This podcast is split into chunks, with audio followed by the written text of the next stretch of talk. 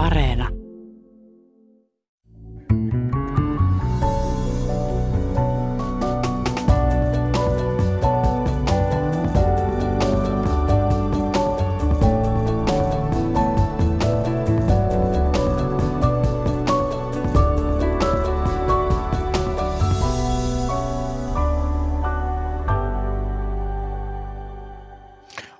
Perjantai ja olemme saaneet kuulla, että Venäjä on tulittanut Euroopan suurinta ydinvoimalaa, sen aluetta. Ukrainassa reaktori ei tämänhetkisten tietojen perusteella ole vaurioitunut.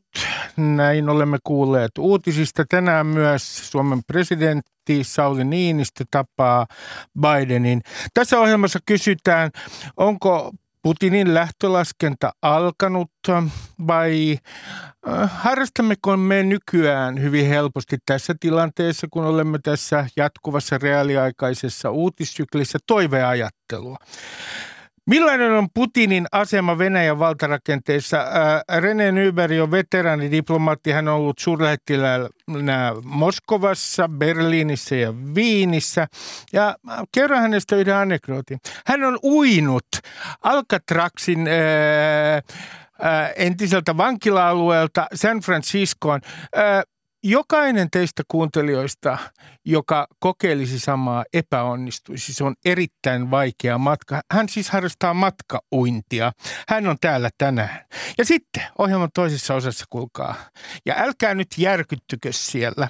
Me puhumme geenien vaikutuksesta sosioekonomiseen asemaan. Nyt joku tietysti sanoo, että harrastetaanko tässä ohjelmassa aivan oikeistolaista ajattelua. No ei nyt harrasteta. Sen sijaan ää, yritämme analysoida, mistä ää, Turun yliopiston Oslo yliopisto ja Helsingin yliopisto yhteisessä tutkimuksessa, joka käsittelee geeniä ja sosioekonomisen aseman yhteyttä, on oikein kysymys. Ja täällä on professori Jani Erola. Aloitetaan Venäjällä. Tervetuloa René Nyveri. Kiitos, kiitos. Aloitetaan ihan tästä Bidenin ja Niinistön tapaamisesta. Minä en tule kysymään sinulta, että tämähän on huonon toimittajan merkki, joka kertoo, mitä hän ei aio kysyä. Minä en aio kysyä spekulaatiota, mitä he puhuvat, koska me emme ole telepaatikkoja täällä studiossa. Sen sijaan kysyn sinulta, koska olet ollut kirjoittamassa tätä NATO-arviota vuonna 2016 ulkoministeriö. Loistava paperi, jos haluatte tutustua NATO-keskusteluun, se löytää netistä. Siinä sanotaan, että on olemassa tämmöinen tämmöinen fast track, nopea mahdollisuus päästä mahdollisesti nopeasti jäseneksi, mutta se on aika monimutkainen. Mitä tämä fast track, toisin sanoen se, että me saataisiin hyvin nopeasti turvatakuuta, niin oikein sinun mielestäsi tarkoittaa Naton suhteen? Mutta täytyy myöntää, että minä en tiedä, mikä se fast track voisi olla. Mä voin kuvitella tietenkin, että on olemassa maita, joilla, joille tämmöinen prosessi menisi nopeammin kuin muille – mutta, mutta tota sen, sen raportin, jossa, jossa meitä oli siis ranskalainen strategi François Heisbourg, Ruotsin entinen Helsingin suurlähettiläs Mats Bergqvist, Teija Tiilikainen ja minä, sen, sen, oikeastaan sen kaikkein tärkeimmät johtopäätökset, jotka on hyvin relevantteja tänä päivänä, ovat seuraavat. Suomen ja Ruotsin pitää toimia yhdessä, tehdä päätöksiä yhdessä, mikä, mikä minä tulkitsen – tulkitsen historialliseksi muutokseksi. Eli, eli ei ole todennäköistä, että kumpikaan e, tota, etuilisi tai että kumpikaan lähtisi soloilemaan. Saksassa sanotaan alainkaan. Tätä, tämä on mun, ja minusta se on sen, sen raportin kaikkein kestävin ja merkittävin tota, johtopäätös. Ja jos ajatellaan tilannetta 10-15 vuotta sitten, niin olisi hyvin kuvitella, että joku etuilee. Ja me suomalaiset kyllä tie, epäilemme, tiedämme, mitä, äh, mitä me epäilisimme.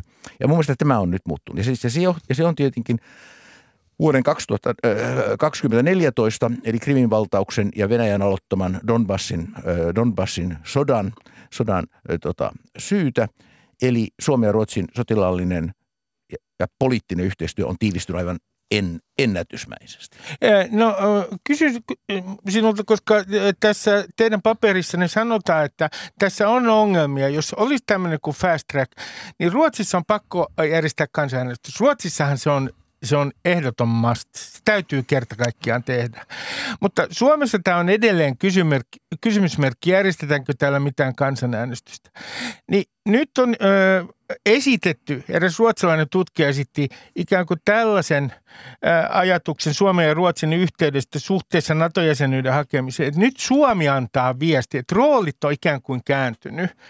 Että me olisimme se, joka tekee sen ikään kuin aloitteen. Onko tässä tapahtunut joku roolien kääntyminen Suomen ja Ruotsin ää, kohdalla suhteessa NATOon? Mun mielestä ei. Mun mielestä tämä on, tämä on siis spekulointia ja koko, koko keskustelu nyt siitä, että meidellä ryyttä kansanäänestystä, pitääkö tai eikö, niin mun mielestä se on ihan, se, on, se ei ole ajankohtaista. Nyt on siis, oleellista on se, että, että tämä syves, syventynyt – ja pidemmälle mennyt ja nopeammin edennyt sotilainen yhteistyö Ruotsin kanssa on todellinen tekijä. Samalla siihen on liittynyt voimakas yhteistyö Naton kanssa ja, sit se, mitä nyt Biden, ö, ö, presidentin vierailu Washingtonin korostaa yhteistyö Yhdysvaltojen kanssa. Nämä on tosiasioita.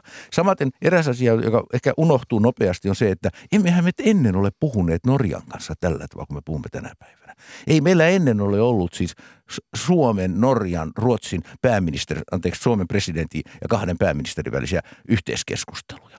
Eli, eli meidän tilanne on muuttunut. Ja näin ollen siis tämä näin, että nopeasti tai ei ja huomenna tai ei ja kyllä tai ei NATO-keskustelu. Se on pikkasen, se on pikkasen, se menee ohi tämän se syvän analyysin. Ja jos mä saan palata siihen, siihen meidän, Sä... meidän raporttiin, niin sen to, raportin toinen tärkeä ja täysin, täysin pysyvä elementti oli arvio siitä, että, että suurvalta naapuri, jolla on ydinaseita ja joka on epävakaa ja arvaamaton. Ja tämä arvaamattomuus on asia, jota pitää, jota pitää erityisesti korostaa. Epävakaa Venäjä on aina ollut, se, mutta, epäva, mutta arvaamattomuus on, on monella tapaa, voisi sanoa näin, että se on Putinin hallinnon ja hänen henkilönsä menetelmä.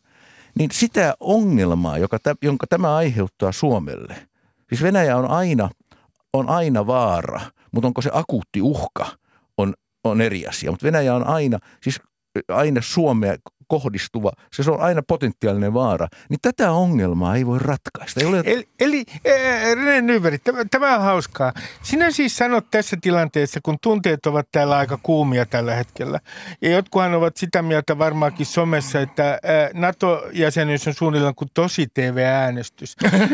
Sanon heille, että ulkopolitiikkaa ei kannata tehdä tosi TV-äänestyksenä, niin sinun sanomasi on tämä, että, että tässä on ikään kuin, t- t- tässä nyt sinun mielestäsi hätiköidään ja tässä niin kuin ei ö, ymmärretä pitempää historiallista kaarta, ikään kuin se unohtuu. Minä varmasti voin allekirjoittaa tuon ja muistuttaa, että presidentti sanoi, että tarvitaan kylmää päätä. Aivan. Ja, ja kylmästä päästä puhuen, menemme nyt Putiniin. Ja jätetään tämä NATO vähäksi aikaa rauhaan. Ö, ensimmäinen kysymys on se, ja nyt viittaa Erkki Tuomiojan kommentti eilen A-talkissa. Hän siinä spekuloi tai heitti ilmaan kysymyksen, että onko Putinin lähtölaskenta jo alkanut. Mitä sinä sanot?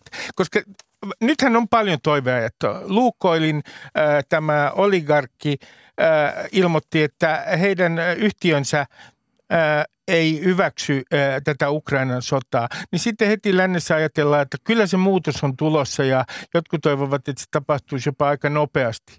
Onko Putinin lähtölaskenta alkanut? Putin on tehnyt vain neljä virhettä. Esko Ahon kanssa tässä keskusteltiin justiin pari päivää sitten ja todettiin, että hän on, ja Esko totesi, että hän on tehnyt neljä virhettä. Hän ensimmäinen virheensä on poliittinen. Hän arvioi tilanteen Ukrainassa väärin ja arvioi lännen reaktion väärin. Hänen toinen virheensä oli sotilaallinen. Hän aliarvioi Ukrainan asevoiman. Hänen kolmas virheensä oli taloudellinen. Hän ei uskonut, että pakotteita, että pakotteilla olisi merkitystä.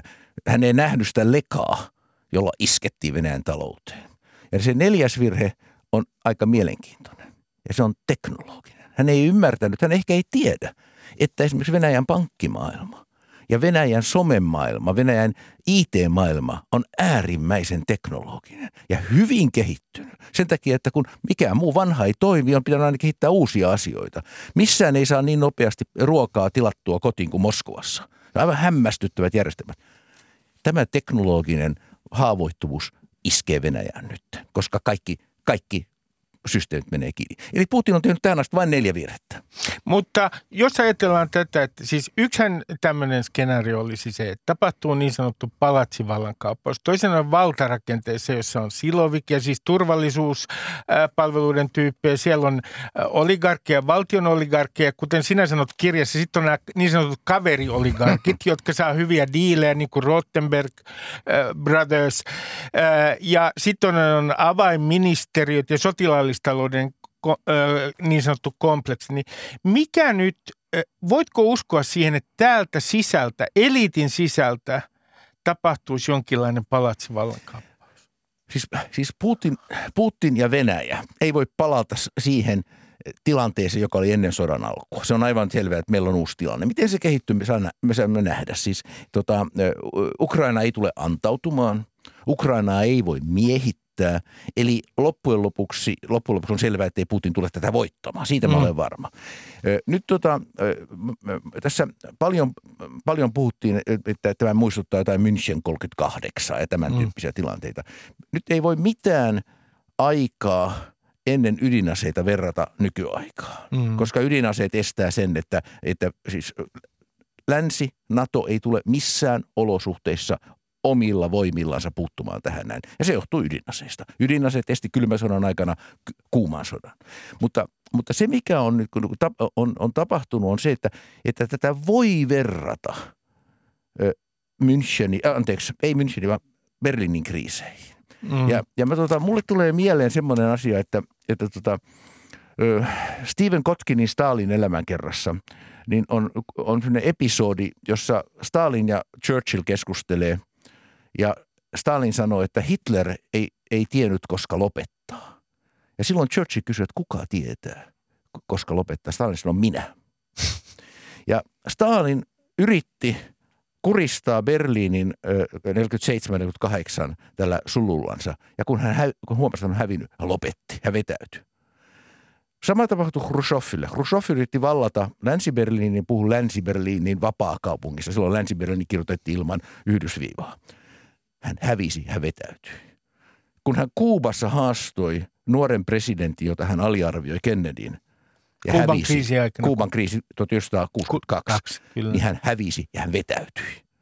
Ja samalla kun Brezhnev tajusi, että hän ei voi tätä, aseva, ase, tätä kilpavarustelua voittaa, niin hän suostui Liennytykseen. Se suostui liennytykseen ja suostui asevalvontaneuvotteluihin, jolla siis stabiloitiin tilanne. Mulla on sellainen tunne, että Putin ei tiedä, koska lopettaa. Ja se ei, se ei niin kuin ennakoi mitään hyvää. Ää, kun tästä kansalaisyhteiskunnan reaktiosta on hyvin vaikea saada selvää selvä. Aina tulee äh, uusia gallupeita, niitä tekee joku riippumaton Levade, muistaakseni sen nimi on Levade, tai sitten niitä tekee joku muu, tai sitten niin kuin tällä viikolla äh, venäläinen sosiologi kertoo, että ei ole mitään merkittävää muutosta äh, yleisissä mielipiteissä, koska ihmiset saavat pääosin tietonsa televisiouutisista, joka syytää propagandaa Venäjällä. Niin mun kysymykseni on äh, tämä, että mitä, mitä, miten sä uskot, että venäläiset tulee reagoimaan näihin koviin sanktioihin? Siis, että ryhmittäydytäänkö Venäjän lipun ympärille, näin ollen Putinin ympärille, vai syntyykö siellä äh, tyytymättömyyttä vallanpitäjiä kohtaan, laajamittaisia mielenosoituksia? On liian, va- liian varhaista, kun sota on käyty 8-9 päivää, liian mm. varhaista sanoa mitään kovin mm. lopullista tässä asiassa – ja mielipidetestailut ja mielipidetiedustelut, niin nehän on aina vähän jäljessä. Tota Helsingin Sanomat teki tänään hyvin tärkeän asian. Ne julkaisi tällaisen, tällaisen kuvauksen yhden illan Venäjän pääuutisista. Mä luin sen sanasta sanaan, koska mä olen näin sen saman saman uutis, uutislähetyksen. Ja tämä valheellisuuden aste on häkellyttävä. Se on siis, mä sanon, että mä käytän illassa puoli tuntia sen katsomiseen, niin se on aika epämiellyttävä kokemus. Mm. Ja illasta toiseen. Yhä taistellaan Donbassin vapauttamisesta erikoisoperaatiossa, mm. plus siviilikohteita ei pommiteta ja, ja kaikkea muuta. Ja, ja tota, tämä menee, menee, menee läpi hyvin suuressa osassa väestöä, jolla ei ole mitään muuta, muuta tota, käsi, tietolähdettä. Mutta kun nämä taloudelliset pakotteet alkaa purraa, niin mielialat tulee muuttumaan. Se on aivan selvä asia. Esimerkiksi nyt Ladan tehtaat on lopettaneet toimintansa, koska ei ole varaosia. Ikea on sulkenut, sulkenut mm-hmm. tota, myymälänsä, josta on mennyt parikymmentä tuhatta ihmistä jäänyt työttömiksi. Ikealla on symbolimerkitys Venäjällä. Se on ollut se, jossa siis Venäjän keskiluokka on hankkinut itsellensä sohvat kotiin, hankkinut itsensä kunnon tavaraa. Ja, siis, ja silloin kun Ikeat on avattu, ne on ollut siis, siis koko Moskova on ollut sekas, kun Ikea on avattu. Eli, eli kyllä nämä taloudelliset pakotteet, ja sitten täytyy muistaa sellainen asia, joka, jota ei Suomessa, Suomessa voi heti tuu mieleen, on se, että joka kerta kun, kun venäläinen pienessäkin kaupungissa astuu kadulle, niin hän näkee, näkee siis tota valuuttakurssin. Joka paikassa on, on dollari ja, ja, ja euron kurssi. Ja, ja tota, ei tarvitse olla, tarvitse olla kovinkaan hyvin kansantalouteen perehtynyt, kun ymmärtää sen, että jos se, kurssi, jos se kurssi lähtee laskemaan ja laskee, laskee, laskee, niin se vaikuttaa sekä ostovoimaan että saatavuuteen. Eikä kysymys ole nytten eliitistä tai ylemmästä keskiluokasta, jolla on, joka ostaa Guccia ja, ja, ja tota, jolla on neljä iPhonea ja kaikkea muuta tällaista. Ja tämä on kyllä asia, joka tällä on semmoinen hidas, tämä on niin kuin hidas, hidastetulla sytyttimellä varustettu juttu, koska – kyllähän nämä on kovat nämä pakotteet. Siis, ne on siis se, niin kovat, että, että tämmöistä on nähty. Mä, saanko mä sanoa näistä, sanoa vielä Venäjän keskuspankista. Venäjähän on siinä mielessä ollut, vaikka se on valtioomisteinen, sen, sen talous on valtioomisteista ja valtion rooli on ylisuuri, häiritsevä ja, ja itse asiassa kasvua ed, e, e, estävä, niin sillä on, on, sillä on hyvin pätevä keskuspankki. Ja sen keskuspankin pääjohtaja Elvira Nabiulina – on vaikuttava hahmo. Ja tota, mulle se selvisi ihan vähän aikaa sitten, että niin kuin, niin kuin keskuspankkirit, niin nehän eivät voi puhua rahapolitiikasta julkisesti, niin, koska, koska ei saa, se on hyvin hyvin siis erikoinen ammatti ja rooli ja vastuu. Ja hän on, hänen tapansa on ollut kommunikoida väreillä ja rintarosseilla. Ja, ja tota, ja, ja niitä, nyt niitä on analysoitu näitä rintarosseja on ollut siis ylös ja alas ja kaikkea muuta. Mutta kun hän viimeisen, viime kerralla kaksi päivää sitten esiintyi, hän oli mustaan pukeutunut ja hänellä ei ollut rintarossia selkeä viesti. Kun on kaksi erilaista käsitystä vähintään, niitä on itse asiassa paljon useampia, mutta Putinin ajattelusta. Että joidenkin mukaan hän niin kuin tässä palaa siihen neuvostoimperiumin raunioiden aiheuttamaan traumaan, joka oli hänelle henkilökohtainen. Hän palasi Dresdenistä Neuvostoliittoon, joka oli raunioitunut koko imperiumi. Ja hän on sanonut, että, että, että geopoliittinen tragedia, suurin niistä viime vuosisadalla oli Neuvostoliiton romahtaminen. Jotkut sanoivat, että hän on koko ajan ajatellut niin, että nyt me näemme ikään kuin loppupisteen hänen ajattelulleen Ukrainassa. Toiset sanovat, että hänellä, hänellä on tapahtunut joku käänne 2000-luvun ensimmäisellä vuosikymmenellä. Hän oli ensiksi ojensi kättään länttää länttä kohtaan ja sitten hän pettyi. Häntä ei otettu vakavasti. Tämä on ollut yksi selitys. Mitä sinä sanot, että onko kysymys jatkumosta vai tapahtuiko joku suuri murros Putinin ajattelussa? Tota, ensimmäinen indikaattori, jonka minä olin rekisteröivän niin siitä, että mikä on tulee olemaan tavoite. En ymmärtänyt, että se johtaa sotaan. Oli se, että kun Putin viime keväänä puhui Ukrainasta antivenäjän. Mm. Eli että on olemassa vastamalli. Mm. Et, ja t- tässä tapauksessa, kun puhutaan veljeskansasta, jota väitetään jopa samaksi kansaksi, niin veljeskansan, äh, veljeskansan tota, kehittyminen äh, suuntaan, joka on Venäjälle vastainen. Eli toisin sanoen on Venäjälle uhka. Se on yhteiskuntamalli, joka uhkaa. Siellä on vaaleja, jotka on todellisia. Siellä on vapaa media, se on jotakin aivan hämmästyttävää. Ja siellä on siis, siellä on myöskin oikeusvaltion rakentaminen meneillä, vaikka se on korruptoitunut. Niin tämä oli se uhkakuva. Ja siitä sitten lähti tämmöinen historiapoliittinen suurten artikkelien kirjoittaminen, jossa osoitetaan, että Ukraina ei ole olemassa. Ja, ja tota, mä, mä olen aina ollut sitä mieltä, että meidän ei pidä verrata Suomen historiaa, Ukraina historiaa, mutta talvisodassa on jotain, joka sopii tähän. Koska Stalin – Stalin ei hyväksynyt Suomen olemassaoloa. Se kiisti Suomen oikeuden olemassaoloa. Se aliarvioi Suomen, Suomen tota, sotilaallisesti ja aliarvioi Suomen poliittisesti. Ja tämä on täysin sama kuva, joka, joka on nyt tapahtunut. Se Putinin maailmankuvan muutos 2000-luvun alussa, siinä on hyvin merkittävä, merkittäviä näkökulmia. Tota, on kaksi asiaa. Ensimmäinen on, ensimmäinen on se, että, että kun Putin tuli valtaan, niin hänen uudistusohjelmansa tota, tärkein vetäjä oli Greff, joka on tehnyt Sperbankin johtaja. Sperbankin johtaja, joka on tehnyt Sperbankista huippu tehokkaan, modernin pankin. Greffin apurin nimi oli Elvira Naviulina. Ja Greffin paras kaveri oli finanssiministeri Kudrin, jonka suuri ansio on se, että hän meni Putinille sanomaan, että noin norjalaiset muuten on keksineet, että kun sitä öljyrahaa tulee niin pirusti, niin se pitää rahastoida. Eli tämä porukka, ne sai aikaan verouudistuksen. Ja se verouudistuksen merkitys on flat rate, 13 prosenttia. Sen, sen verouudistuksen merkitys oli aika hämmästyttävä, koska teollisuus alkoi maksaa veroja. Se sitä ennen ei kukaan ollut maksanut veroja, mutta kun luotiin järjestelmä, joka oli hyvin edullinen. Sitten he tekivät maauudistuksen. Eli toisin sanoen maata saa myydä, maatalousmaata saa myydä. He teki metsälain, joka epäonnistui siinä sikäli, että metsän, metsää ei saanut omistaa, mutta muuten sai. Eli tämä porukka, mutta tämä, katkes, ja mä luulen, ja tähän liittyy tietenkin oikeusvaltion rakentaminen, tämä katkes Hodorkovskin pidättämiseen ja Hodorkovskin, Venäjän suurimman öljyyhtiön, Mihail Hodorkovskin. Mihail Hodorkovskin Jukosin omistajan pidättämiseen ja hänen omaisuutensa takavarikkoon koska tässä oli, tuli se vastaan se, että kestääkö tämä järjestelmä oikeusvaltiota. Ja tultiin tulokseen, että se ei kestä. Ja siitä alkoi näiden voimaveljien, jota, jota venäjäksi kutsutaan silavikeiksi. Mä oon kutsunut niitä voimaveikkoja, voimaveljien e, ja Putinin tota, vallankasvu. Ulkopoliittisesti aivan ratkaiseva juttu oli George Bush nuoremman päätös sanoa irti ohjustorjuntasopimus, ABM-sopimus. Sen Venäjä koki – potentiaaliseksi uhaksi. Ja siinä, se on, ja siinä mun mielestä venäjälä, venäläisten ajattelu on ymmärrettävää.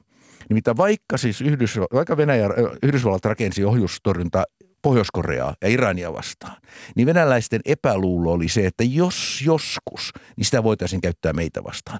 Ja se oli yritys venäläisten silmissä eh, tota, viedä kauhun tasapainolta terä ja tällä tavalla muut ottaa yliote Venäjästä. Tämä on se ulkopoliittinen juttu, mutta sisäpoliittinen oli tämä, että oikeusvaltio oli uhka nykyiselle vallalle. No kun sä luet tällä hetkellä näitä median analyysejä tästä tilanteesta, nyt päällä olevasta tilanteesta, hyökkäyksestä Ukrainaan, niin, niin mihin sinun mielestäsi ei kiinnitetä tarpeeksi huomiota? Tuo on hyvä kysymys. Tota, ehkä, ehkä, siis, ehkä Venäjän asevoimien käsittämättömän huonoon koordinaatioon. Siis se, että, että, että kun sulla on täydellinen numeerinen ja, ja tota, niin kuin, tulivoima, ylivoima, ja sä yhtäkkiä tota, mummot pysäyttää panssari sanot, että mitä helkkarit te täällä teette. Niin siinä jotain on sekaisin siinä. Että siis on totaalinen, totaalinen vihollisen vastustajan aliarviointi. Kyllä siihen kiinnittää huomiota, mutta mun mielestä se on niin kuin monella tapaa tässä, tässä myöskin se oikeastaan se ydin siitä, että tämä on mennyt totaalisesti pieleen. No nyt tällä hetkellä, äh, viimeksi kun tarkistin, joku voi korjata, koska en saa tähän äh, ohjelman aikana tietoja. Siellä on Kiovan edustalla, tai sanotaan Kiev, käytetään nyt sitä muotoa. Se on tässä. Kiova suomeksi. Kio... Harkova, Kiova, Pihkova, nämä on vanhoja suomalaisia nimiä, ei mitään syytä ei se ole Vyborg, se on Viipuri. Okei, sanotaan sitten Kiova, niin siellä on yli 60 kilometrin pituinen jono, jolla on logistinen ongelma Venäjän joukkoja. Sehän on pysähtynyt sinne Kiovan, äh, Kiovan edustalle. Niin, äh, ja sitten puhutaan siitä, että taist- taistelijoilla ei ole oikein, niin kuin taistelumoraali on heikko. Tästäkin puhutaan. Niin onko, onko, onko siellä myös tällainen ongelma? Tämä on ihan eri asia kuin mennä, mennä Tsetseeniaan. Tässä ammutaan slaavilaisia veljiä. Tämä on, tämä on siis, siis tämä ajatus, että ajatus siitä, musta, Jaakko Iloniemi totesi, että, että hän ei olisi koskaan voinut kuvitella, että slaavilaiset kansat taistelee keskenään. Siis tässä tapauksessa vielä itäslaavilaiset, nyt ei ole kyllä puolalaista slaaveja, siitä, mm. siis, että Ukraina ja Venäjä taistelee keskenään. Siis, tämä ajatus on, ja tämä, tulee, ja tämä on asia, joka, joka tota, kyllä, kyllä tökkii Venäjällä, koska jokaisella venäläisellä perheellä on yhteyksiä Ukrainaan. Mm. Se on mm. ihan fakta. Ei ole epäilystäkään. Ja sitten, ja sitten no, tähän liikkuu myöskin semmoinen väärinkäsitys, että ei Ukrainaa määrittele Ukrainan kieli. Ei, siis Ukraina ei ole ukrainan kielisten maa, vaan Ukraina on ukrainalaisten maa. Ja tämä siis venäjän kielen ja ukrainan kielen aseman väärin ymmärtäminen on yksi suurimpia virheitä. Saanko mä kertoa vitsin tähän loppuun? Ole hyvä.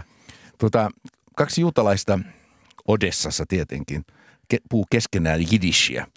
Ja tulee kolmas juutalainen paikalle ja kiroo kaverit sanoo, mitä te puhutte idishia, niin toisaalta, että jos me, puhutaan, jos me puhuttaisiin Venäjää, niin Putin tulisi vapauttaa meidät. Ennen kuin lopetetaan, kysyn sinulta Nyberg, että, että kun sä katsot tätä tilannetta, ää, ää, monet ihmiset on ahdistuneita Suomessa tällä hetkellä. Joo. Siis kuulen varsinkin nuoren polven ihmisiltä, että he ovat hyvin ahdistuneita. Ja, ja lapset. Miksi, ja lapset, ja, ja lapset. Mä, mä olen puhunut lasten lasten kanssa. Mä oon yrittänyt pu- va- rauhoittaa. No näetkö sinä mitään syytä optimismiin tässä tilanteessa? Tuota, Suomen ei kohdistu uhkaa. Meillä on vahvempi puolustus kuin meillä on ollut koskaan sitten vuoden syksyn 1944. Me olemme siis monella tapaa turvassa, mutta on täysin selvää, että se mitä Venäjällä tulee tapahtumaan, kun tämä sota päättyy, joskushan se päättyy, niin se tulee vaikuttaa meihin. Ja oikeastaan se suuri kysymys on, että mitä tapahtuu Venäjällä. Ei, siis tämä, tämä että minkä, minkälainen vallanvaihto, koska, millä tavalla tulee tapahtumaan. Se taloudellinen ja siihen liittyvät asiat, se tulee vaikuttaa meihin. Ja se on todella suuri huoli. Mutta siis minkäänlaista syytä tällaiseen tällaiseen pelkoon ja huoleen ne ole. Ja meillä on aika suuri vastuu siinä, että me rauhoitamme ihmisiä ja myöskin, myöskin tota, ja ennen kaikkea lapsia ja, ja nuoria.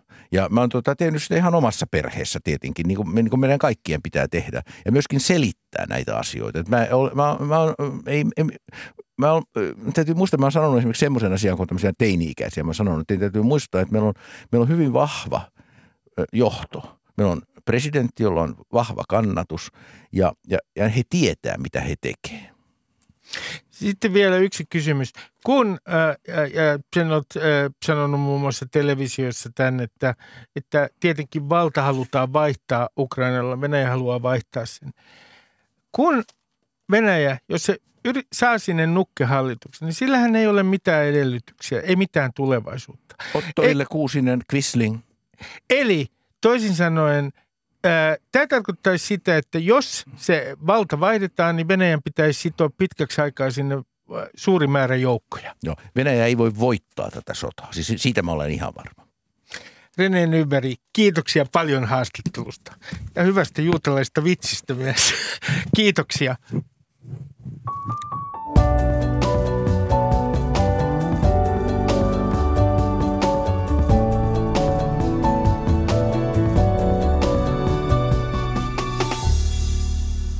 No niin, nyt joku sanoi, että jos me puhumme todellakin geeneistä ja ää, niiden geenien kenties jonkinlaisesta vaikutuksesta yhteiskunnalliseen asemaan, esimerkiksi koulutustasoon, niin sitten me olemme oikeistolaisia. Ei pitäisi puhua näin. Tarkoitatko sinä, Ruben, nyt, että ihminen on oman onnensa seppä? Tämä asia on paljon monimutkaisempi. Ää, rakastan aiheita, joissa... Ää, ää, rikotaan myyttejä ja tämä on yksi sellainen. Turun yliopisto on yhdessä Oslo yliopisto ja Helsingin yliopiston kanssa tutkinut geenien yhteyttä sosioekonomiseen asemaan ja täällä on sosiologian professori Jani Erola. Tervetuloa. Kiitos ja kiitos kutsusta. Mä kysyn sulta heti tähän alkuun, että kun tällaisia tutkimuksia ei nyt, en ole nähnyt, minä olen maalikko, mutta järin paljon nähnyt, että ollaan tehty suomalaisessa sosiologiassa, eikä luokkatutkimuksissa, että olisi tutkittu geenejä, niin mitä hyötyä, jos me halutaan tutkia eriarvoistumista, niin mitä hyötyä on siitä, että tutkitaan myös geenien vaikutusta? No varmaan siinä on se, että me, me, se, minuakin tutkijana ajaa se, että mä haluan tietää, että erityisesti olen kiinnostunut siitä, että miten se perhetausta vaikuttaa. Ja, ja kyllähän tämä on semmoinen asia siinä osa siitä perhetausta, joka minä keskityn usein sosiaalisiin elementteihin perhetausta, mutta kyllähän se aina on ollut se kysymys, että me samaan aikaan tiedetään, että, että me olemme geeneistä tehtyjä. Ja että eihän me voida silloin välttää tätä keskustelua loputtomasti. Että kyllä meidän pitää uskaltaa myös ottaa se huomioon. Ja nyt kun meillä on viimeiset 20 vuotta ainakin, meillä on nämä menetelmät ja aineistot kehittynyt ihan huimasti.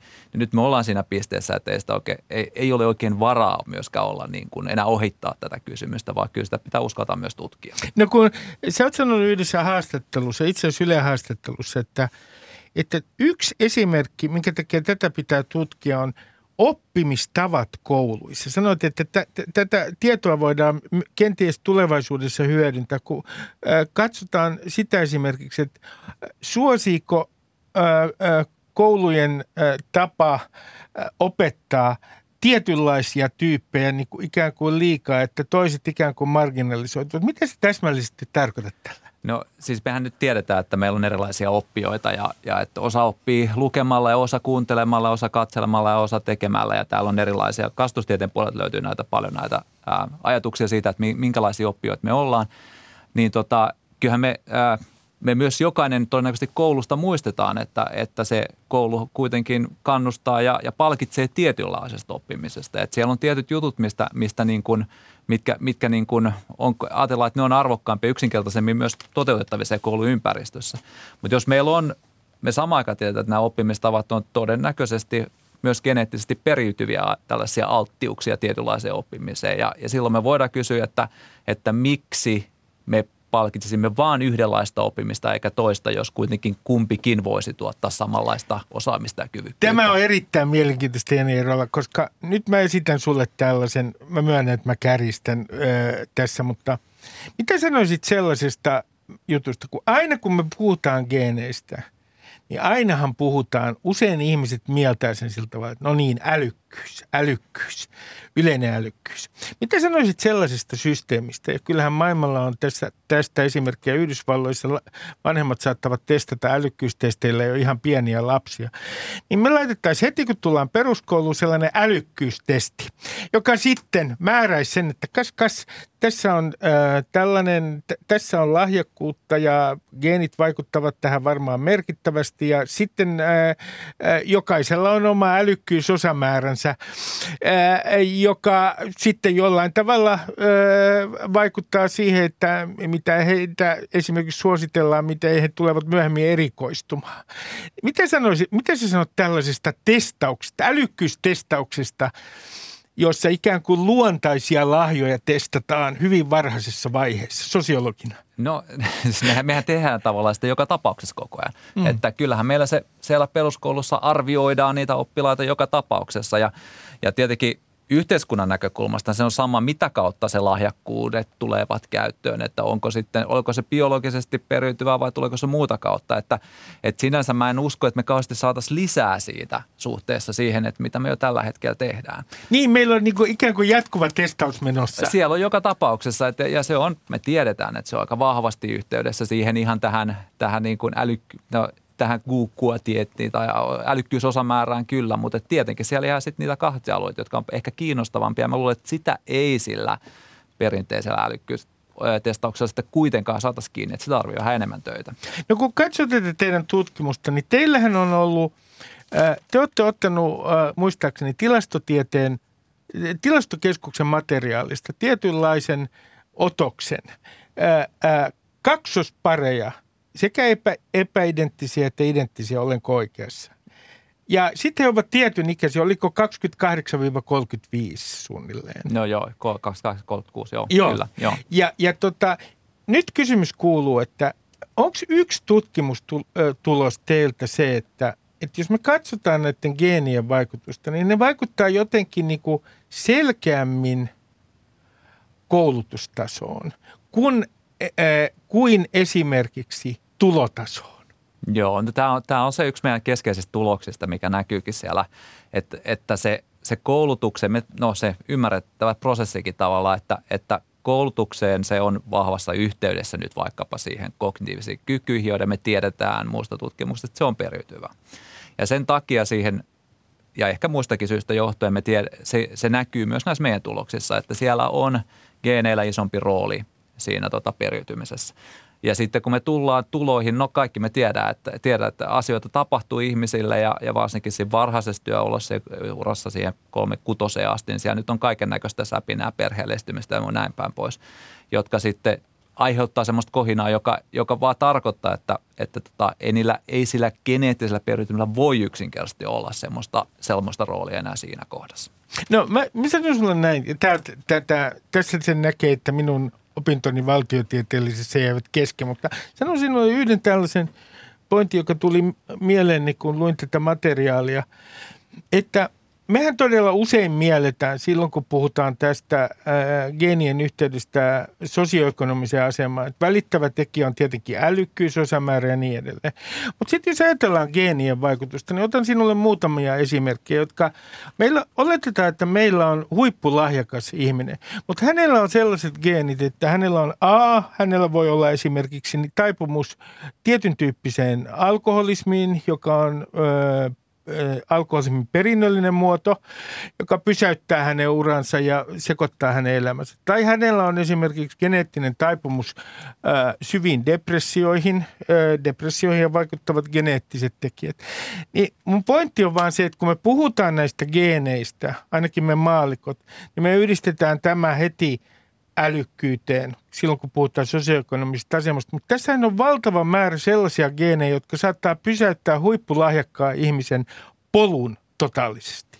Joo, kyllä tämä on se, mikä helposti unohdetaan. Tämä on varmaan semmoinen yksi iso, eikä pelkästään siis äh, tavallinen äh, ihminen, joka miettii näitä asioita, vaan kyllä se, kyllä se niin kuin näkyy myös tutkimuksessa, että me helposti unohdetaan se toinen puoli. Että me esimerkiksi tiedetään, että, että lukihäiriöistä osa on semmoisia, jotka on geneettisesti periytyviä, mutta samaan aikaan me tiedetään, että aika iso osa niistä voidaan auttaa erilaisilla terapiamuodoilla ja, ja erilaisella, op, erilaisella opettamisella justi. Ja, ja siinä määrin, että niillä itse asiassa olisi välttämättä mitään merkitystä siihen lopulliseen kouluttautumiseen tai oppimiseen.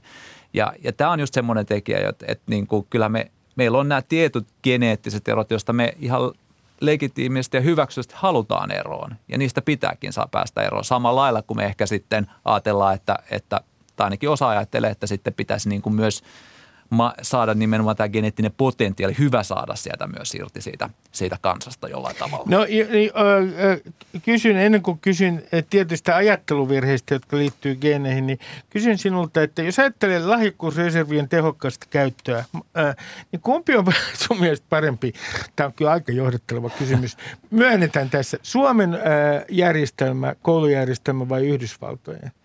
Siis että, että jos me ajatellaan sitä, että lahjakkuusreservejä pitää käyttää mahdollisimman tehokkaasti, ja sehän on talouden muun muassa ää, vaatimus, niin ää, kummassa käytetään tehokkaammin resursseja, lahjakkuusresursseja Yhdysvalloissa vai täällä? No tää, se, nyt itse asiassa vastaus ei ole se, mitä sä oletat. Joo, joo, hyvä, loistavaa Jani, loistavaa. siis, e, e, siis Yhdysvaltain koulutusjärjestelmä on aika tehokas ja se on ollut pitkään tehokas. Se on ollut 50-luvulta asti ollut eri, erittäin tehokas jo myös niin kuin näiden kykyjen nostamisessa.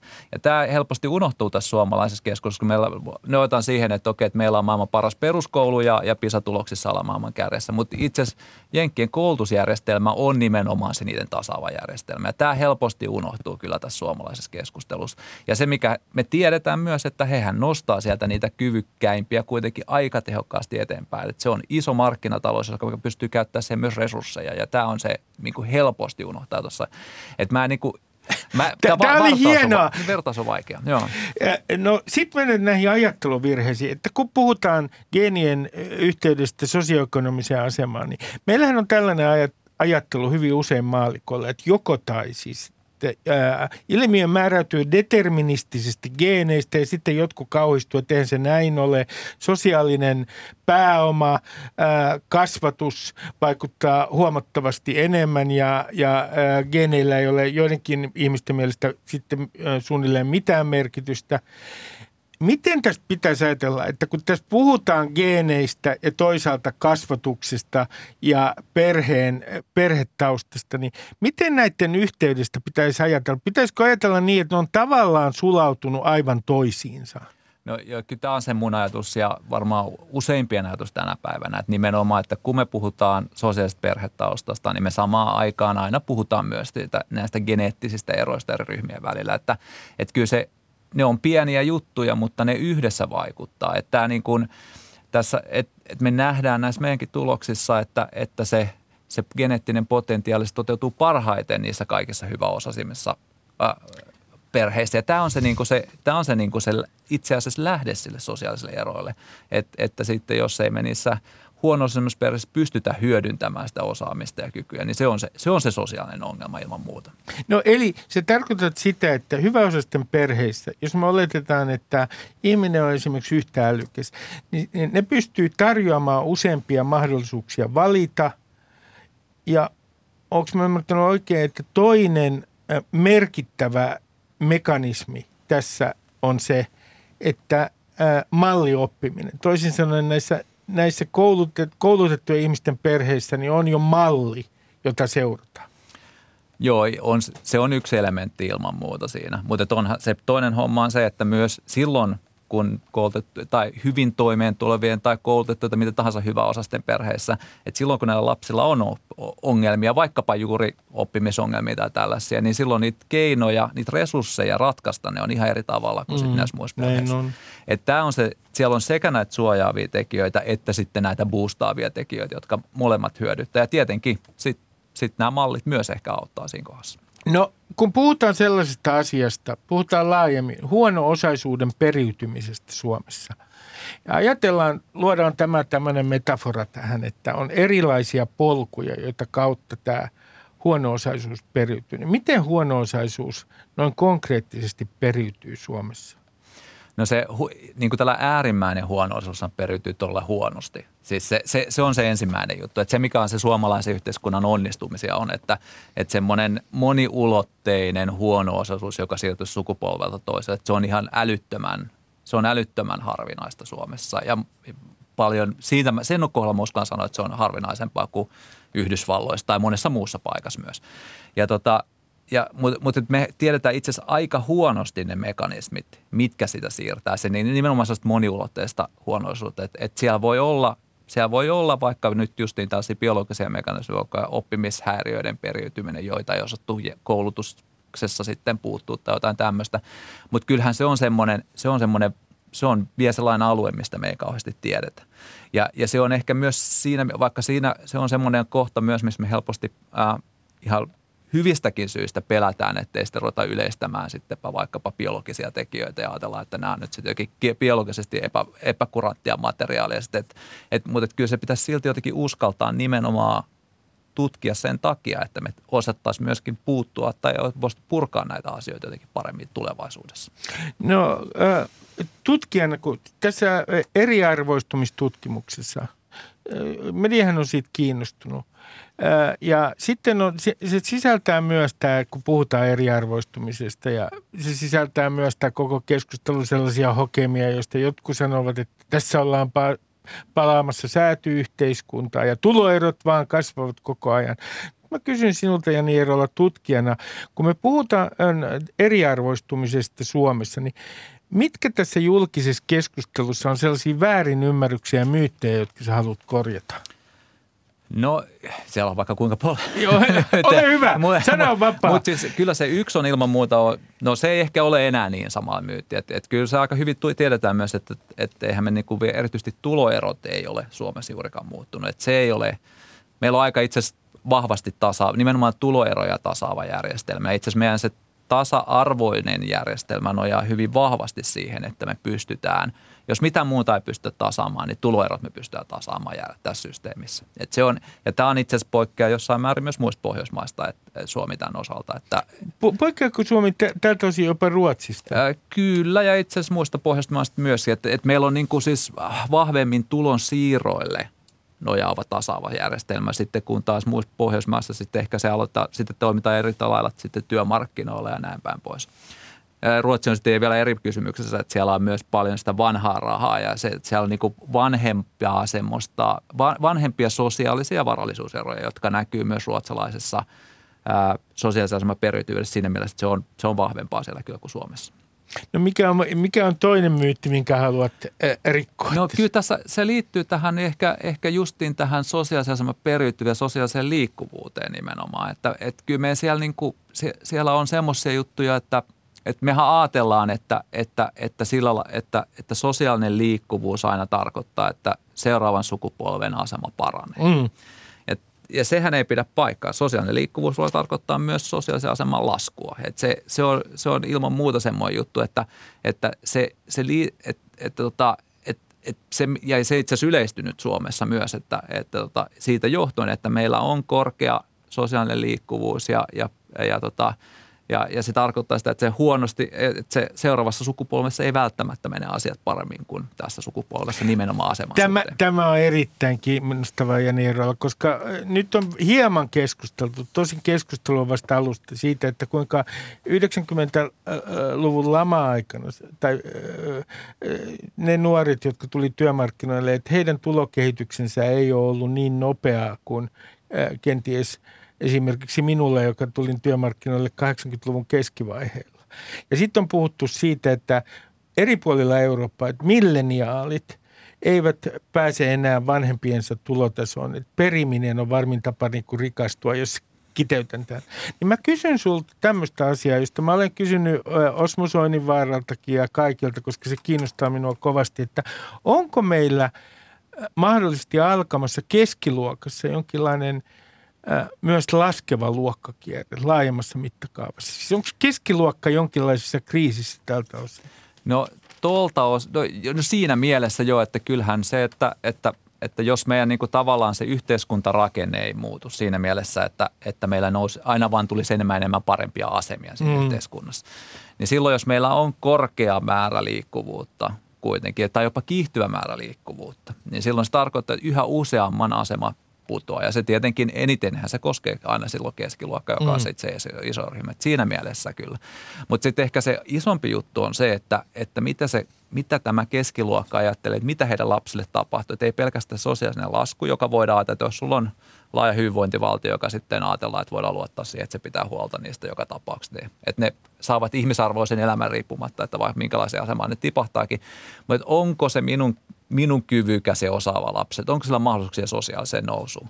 Ja se on se ehkä se olennaisempi, että siinä vaiheessa, jos meillä on vahva semmoinen yhteiskunnallisesti erittäin hyvin toimeentuleva tai erittäin hyvä osainen ryhmä, jonka, joka niin kuin pääsee karkaamaan kaikilta muilta. Ja se niin kuin menee niin paljon eteenpäin, että se niin kuin jää täysin tavoittamattomaksi koko sille keskiluokalle. Se on se ehkä se isompi ongelma, koska silloin tulee just intressit, intressit jos, jos minun lapseni ei pääse etenemään – niin pitäisikö minun olla huolessani, että sieltä alhaalta päin tulee kilpailu ja blokata se. Ja tämä on se niin kuin demokratia-ongelma. Tämä on, mie- tämä on mielenkiintoinen. Sitten Jani Eerola, kysyn sinulta myös sitä, että kun on sanottu, että sen keskiluokan kriisin yhtenä ulottuvuutena voi olla myös se, että robotiikka korvaa keskiluokkaisia ammatteja – tulevaisuudessa se tekoäly.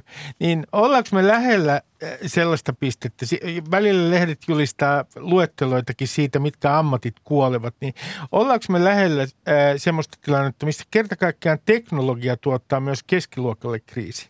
Mm, keskiluokka, teknologia on ennen kaikkea tuottanut keskiluokalle hyvinvointia. Mm. Että et, tämä on se iso juttu. Ja kyllähän me niin kuin, se on 73 tullut Daniel Bellin tämä tota, kirja postindustriaalisessa yhteiskunnassa, jossa jo ennustettiin tätä, että, että tämä automaatio tulee viemään työpaikat keskiluokalta ja näin päin pois, mutta niinhän ei ole tapahtunut. Että oikeastaan se, mikä ehkä nyt ymmärretään paremmin, on se, että, että – se teknologiahan niin kuin, se niin kuin lomittuu siihen työhön, mitä me joka tapauksessa tehdään. Eikä se koske pelkästään keskiluokkaa, vaan se koskee ihan kaikkia, kaikkia sosiaalisia ryhmiä.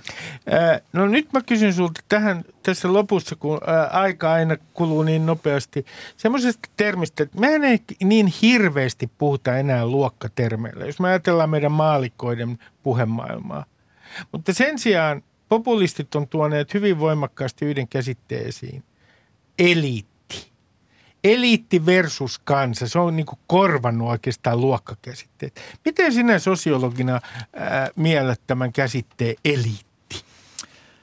No niin, se on hyvä kysymys.